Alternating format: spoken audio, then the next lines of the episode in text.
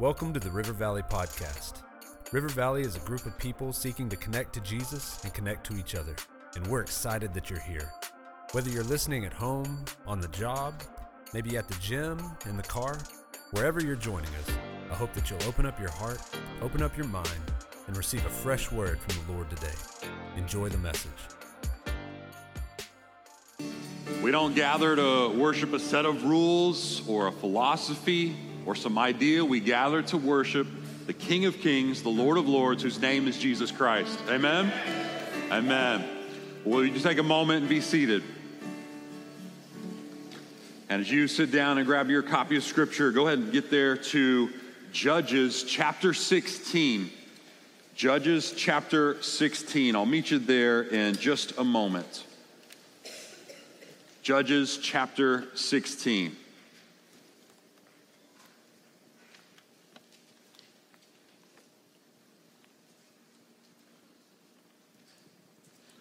As you're turning to Judges chapter 16, just listen. I want to read from Psalm 40 for us this morning. As for you, O Lord, you will not restrain your mercy from me. Your steadfast love and your faithfulness will ever preserve me. For evils have encompassed me beyond number. My iniquities have overtaken me, and I cannot see. They are more than the hairs of my head. My heart fails me. Be pleased, O Lord, to deliver me. O Lord, make haste to help me. Let those be put to shame and disappointed altogether who sneak, seek to snatch away my life, and let those be turned back and brought to dishonor who delight in my hurt. Let those be appalled because of their shame who say to me, Aha! But let may all who seek you rejoice and be glad in you. May those who love your salvation say continually, Great is the Lord. This is God's word for us this morning. Let me pray for us and we'll begin. Father God, we do agree with Scripture. Great is the Lord. That is who you are. God, you are King of kings, Lord of lords. There's none higher, there's none greater, there's none better. You reign, God. And we rejoice in who you are and what you've done. And Father, I pray now at the preaching of your word that your people would be fed and that you would be glorified. And we ask all this in the mighty name of Jesus. Amen. Well, good to be with you this morning here uh, at River Valley, and this is our final week looking at the life of Samson. If you've been here this summer or, or these last three weeks, that's what we've been going through is the life of Samson. And so today we're going to conclude that. And uh, let me begin this way. Let's talk about some country music. Uh, that might be safe in a Texas crowd. Um, and um, I'm not the world's biggest country music fan. Uh, I, some of the stuff I turn on the radio now, it sounds different than when I was growing up. Uh, a lot of talk about like sweet tea and stuff like that, which is fine, but like just different than like, you know, stuff in the 80s and 90s. So that's okay. Uh, but I do want to, uh, I'll share with you a song. It's by a Texas country music artist. His name uh, is Guy Clark. And uh, he wrote a song that's always kind of stayed in my rotation. And the song is called Stuff That Works. That just sounds Texas, right? Stuff that works, right? And uh, in the song, he's highlighting not the flashy things, um, not the stuff that it's ooh and ah, but, but simple things that he needs every, every day of his life, like his blue shirt or his guitar. I'll read you some of the lyrics of the song. He says, he says it like this I've got a pretty good friend who's seen me at my worst. He can't tell if I'm a blessing or a curse, but he always shows up when the chips are down that's the kind of stuff I like to be around. He says, I've got a woman I love. She's crazy, paints like God. She's got a playground sense of justice. She won't take odds. I've got a tattoo with her name right through my soul. I think everything she touches turns to gold. It gets to the chorus, and this is how the chorus says it stuff that works, stuff that holds up, the kind of stuff you don't hang on the wall, stuff that's real, stuff you feel the kind of stuff you reach for when you fall. And man, I bet every one of us could know, man, there, there is some stuff that we have in our life that works, stuff that's real, the real stuff, man. When you fall, the stuff you reach for. I've titled today's message, What Happens When We Fall Again. That's what the text gives us here in the life of Samson as we close out his life. This is a much older Samson than what we've seen the last couple weeks. This is now 20 years into his uh, 20 years later than the events we've studied of Judges 14 and Judges 15. But this much older Samson, still prone to wonder, still prone to leave the God he loves. I wonder if you can identify with that, because I sure can. And I've been a Christian well over 30 years, and I still see myself in, in, the, in, in the life of Samson. And so today we're going to look at Scripture, and man, there's some wisdom here that we can learn into our own lives. Three things we can do when we fall again. Number one, we repent of the old ways. Number two, you receive new mercies. And number three, you rely on amazing grace. You say, Josh, that seems pretty simple, pretty basic. It is, but I'm to tell you, that's stuff that's real. That's stuff you feel. It's the kind of stuff you reach for when you fall. And so let's get into it today. First, you repent of the old ways. You're there in Judges 16. Go with me, starting in verse 4. It says this After this, it came about that he loved a woman in the valley of Sorek, whose name was Delilah. The lords of the Philistines came up to her and said to her, Entice him and see where his great strength lie and how we may overpower him, that we may bind him to afflict him. Then we each will give you 1,100 pieces of silver. So Delilah said to Samson, Please tell me where your great strength is and how you may be bound to afflict you. Well, guess what? 20 years later, and Samson is back in trouble with lust and the ladies. This has been an area of struggle for Samson. And we've seen this, and yet here it is 20 years later, and it's returned. Now, I want you to see this. If you think about just the life of Samson, the, the three chapters that we've looked at, I want to show you the first verse of each chapter and just see what you recognize here. Judges 14 1. Then Samson went down to Timnah and saw a woman in Timnah one of the daughters of the Philistines. Judges 15 1. After a while, in the time of the wheat harvest, Samson visited his wife with a young goat. And Judges 16 1, Samson went to Gaza and saw a harlot there and went to her. All three chapters begin with his focus transfixed on a woman. I think that's significant. All three chapters, chapters begin showing us where his eyes are, where his desires are. And here we are in Judges 16, and it hasn't changed. If you've seen uh, the first two Avatar films, they've been, I don't know, incredibly successful. I'm not here to say they're good or whatever. I'm just pointing something out. If you've seen them, you've noticed that the villain in the first movie, his name is General Quaritch, I believe, he's the bad guy, and he does bad things. And at the end of the film, he's killed by the good people. But then in the second movie, he's back. Somehow they're like, yeah, we saved your memories and your soul on this little USB drive, and now we plot movie magic. Oh, look at this, you're back alive, and now he's an avatar. It's the same guy, it's the same villain in both films. And the second one takes place a little bit after the first one. It's the same villain, just looks a little different now. And guess what? That's what Samson's facing right here. He's facing a familiar foe. Man, I wonder if you can relate to that. That maybe something you faced before, you're facing it again. Guess what? The enemy knows the bait to put on our hook. He knows the things that are going to tempt us. And it may look a little different, but it's the same stuff. Think about Samson here. He starts out chapter 16 going to a prostitute, and now he's going to see another Philistine woman, Delilah.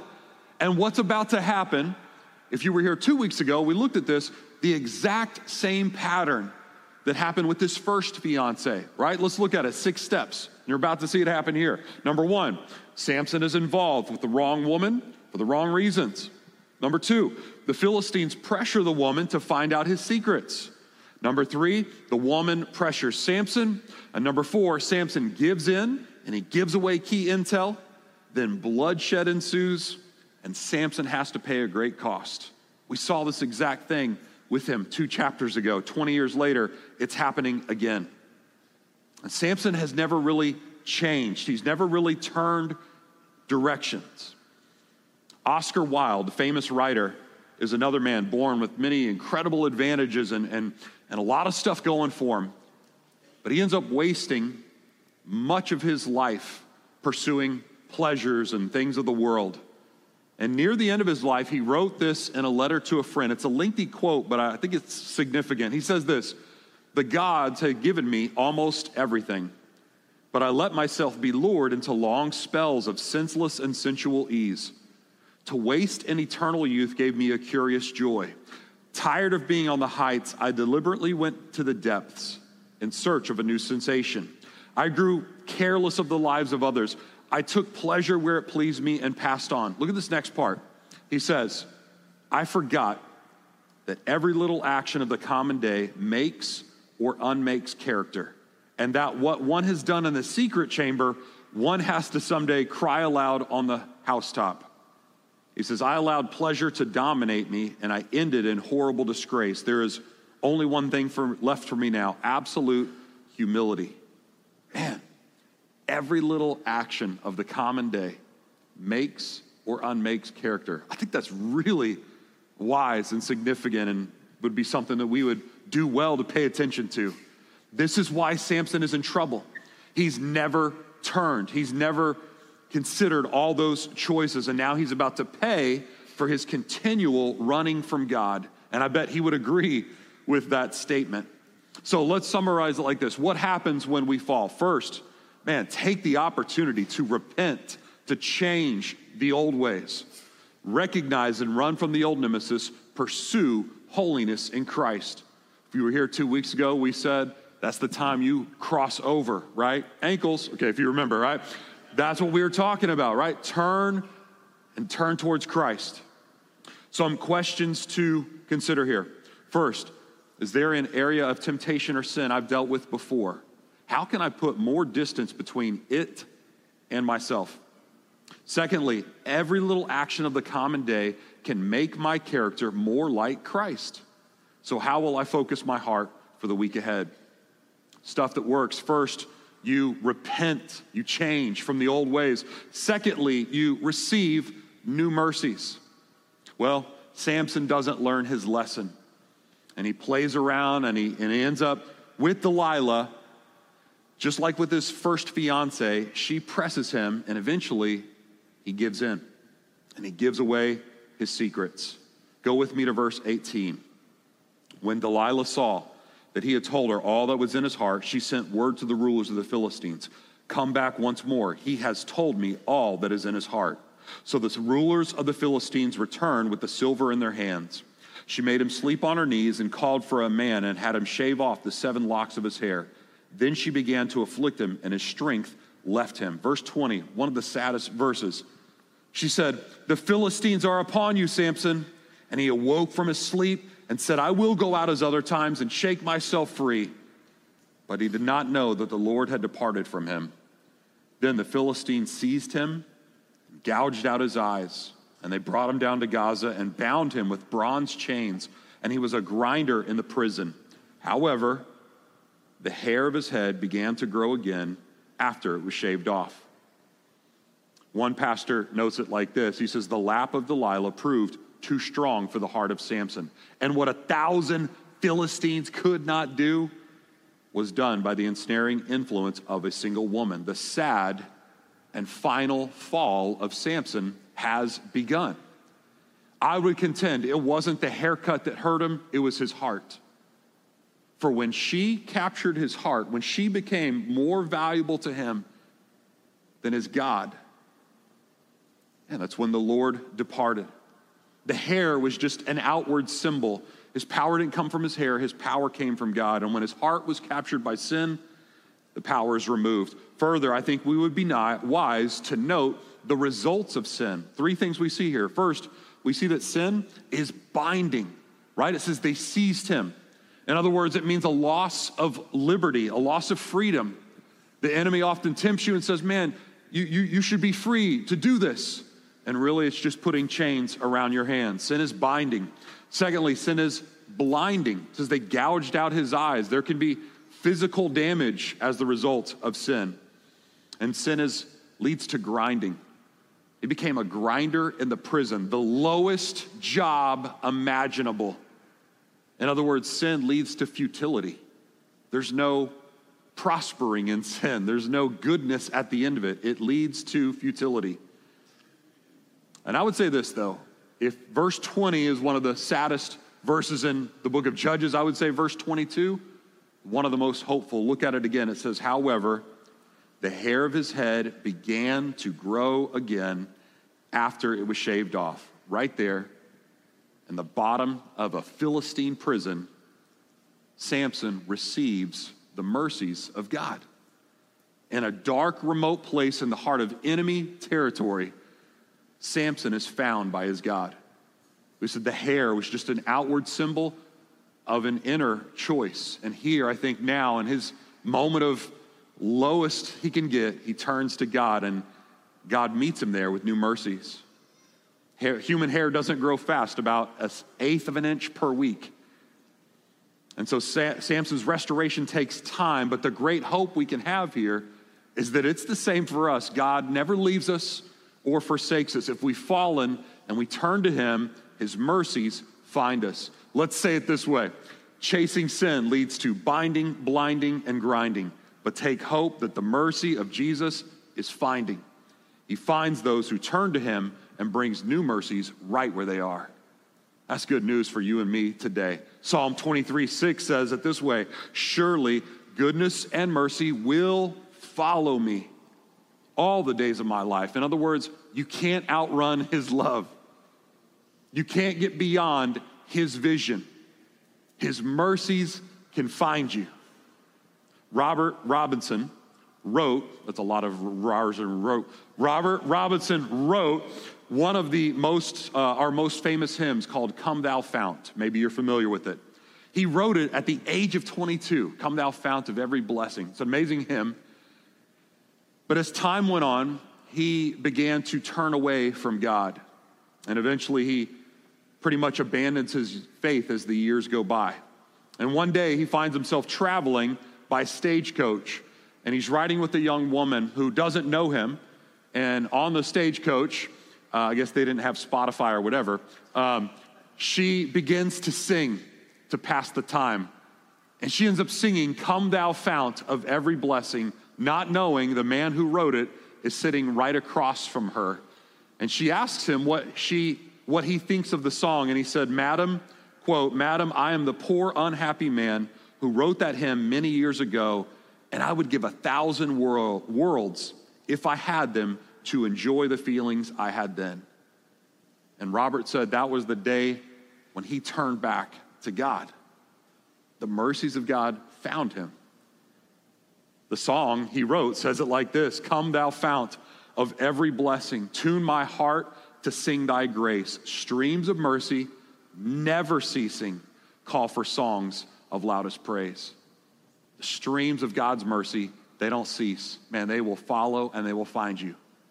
That's good news. Whether you're in a prison in Philistine land or a stagecoach or an aisle five of Walmart, like it, and sometimes you need it aisle five, like the mercies of God are there. And man, maybe you're here today and you feel like the enemy is just, he's lying to you and saying you can't be forgiven, you can't start again. I'm telling you, that's a lie from the pit of hell. His mercies are finding, they're new every morning. That's what he does. Some questions to consider here. Scripture consistently shows new mercies given to broken sinners when they turn to Jesus. Can I add my name to that list today? Secondly, who do I know struggling with how they've fallen into sin? How can I encourage them and be with them at the bottom? When you fall, you repent of the old ways, you receive new mercies, and finally, you rely on His amazing grace. Before we continue the narrative in Judges, I want to show you a piece from Hebrews chapter 11. Hebrews 11 is called the Hall of Fame of Faith. Guess who we see there? Our boy Samson. Look at this. Hebrews 11. It says, And what more shall I say? For time would fail me to tell of Gideon, Barak, Samson, Jephthah, of David and Samuel, and the prophets who through faith conquered kingdoms, enforced justice, obtained promises, stopped the mouths of lion, quenched the power of fire, escaped the edge of the sword, were made strong out of weakness, became mighty in war, and put foreign armies to flight. There he is, Samson.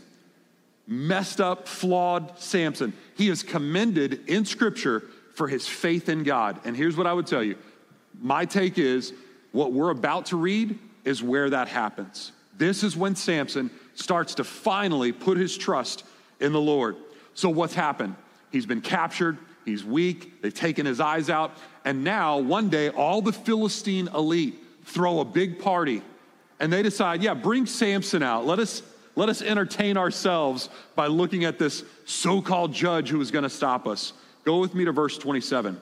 Now the house was full of men and women. All the lords of the Philistines were there. And on the roof, there were about 3,000 men and women who looked on while Samson entertained. Then Samson called to the Lord and said, O Lord God, please remember me and strengthen me only this once. O God, that I may be avenged on the Philistines for my two eyes.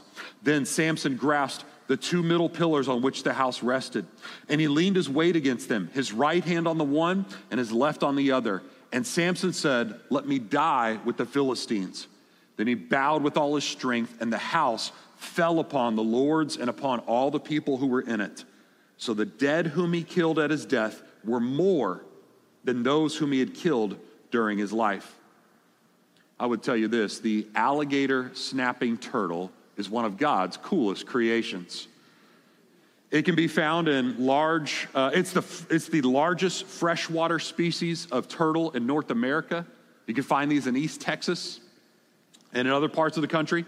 Uh, they eat fish and snakes, so praise the Lord, and snails and all sorts of stuff. They've even been known to kill and eat American alligators. That's crazy. Its bite is enormously strong and dangerous. Cases have been reported where people have had their fingers clearly, cleanly chopped off from one bite of this turtle. And the way it hunts is really interesting. It'll lay at the bottom and underneath the water, it'll lay there at the bottom and it'll have its mouth wide open and its tongue will be out.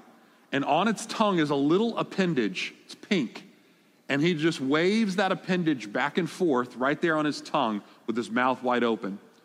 And prey will look at that and think, oh, look at that, a weak little worm. That looks like an easy lunch.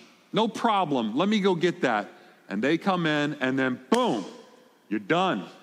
Game over, lights out. It's it. Before they know it, they're done for. It's an ambush disguised as weakness.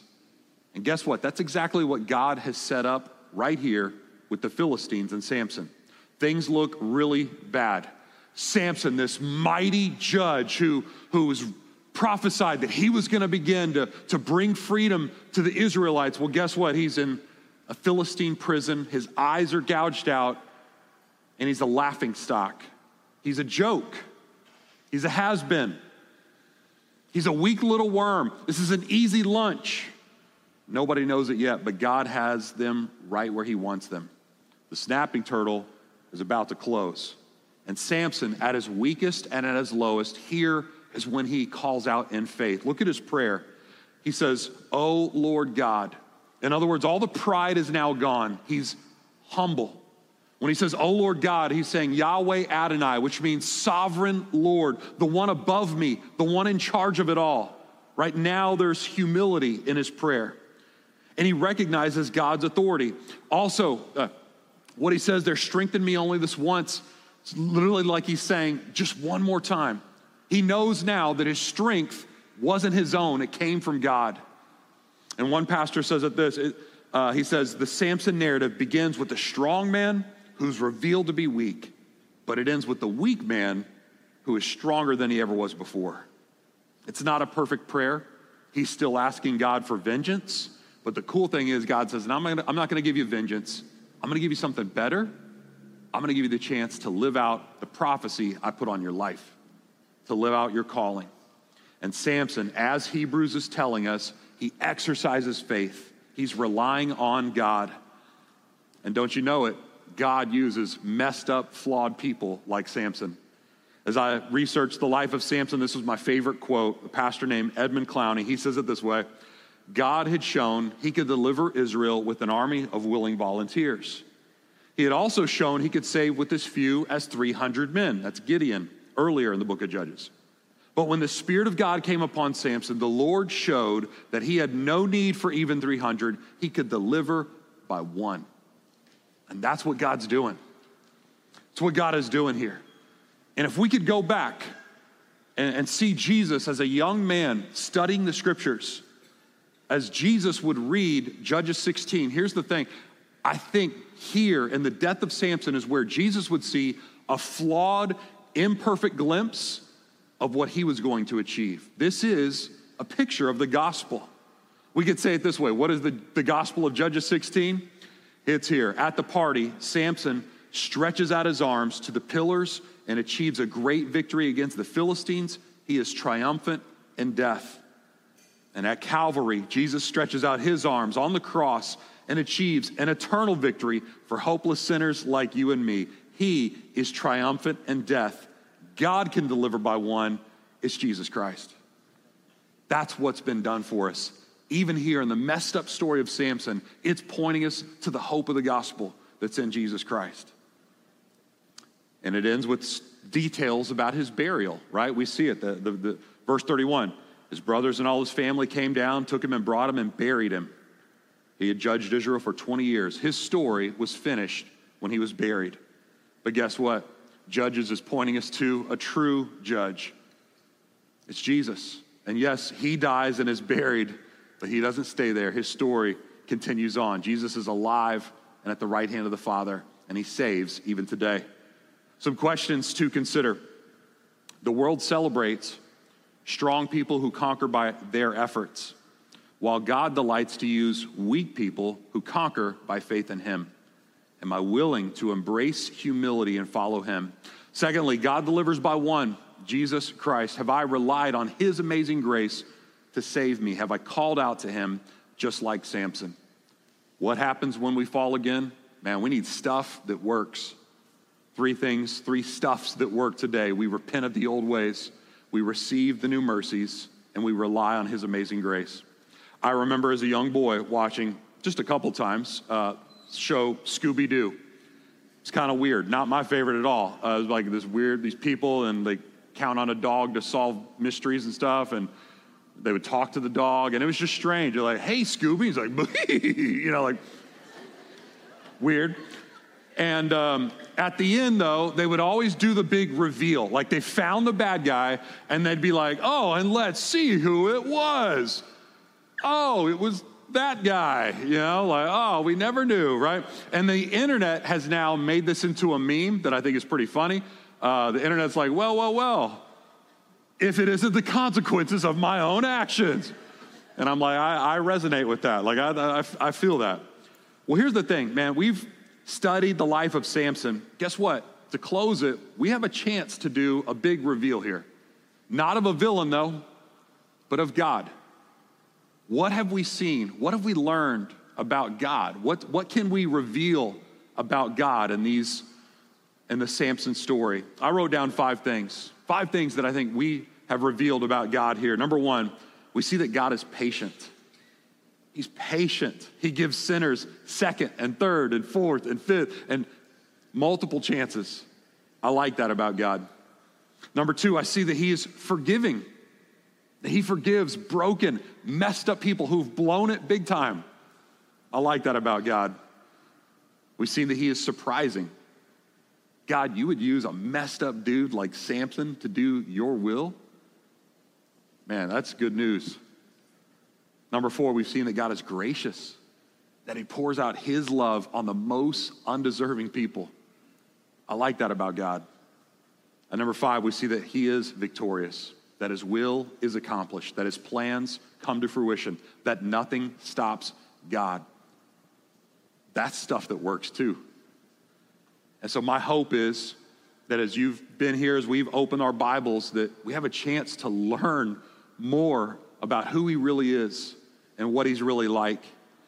And my prayer is that, man, you would take these truths and they would find good soil in your heart and it'd begin to change you and me from the inside out.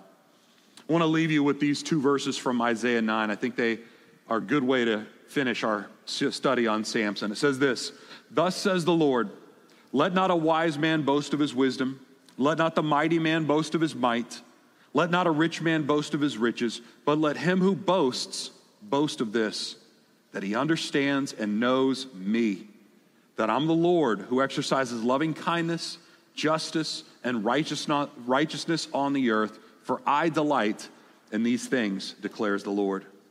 Let me pray for you. Father, you are good in every way.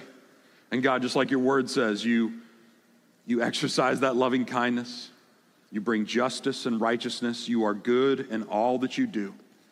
And Father, I pray that we can open your word and learn truth about who you are and what you're really like.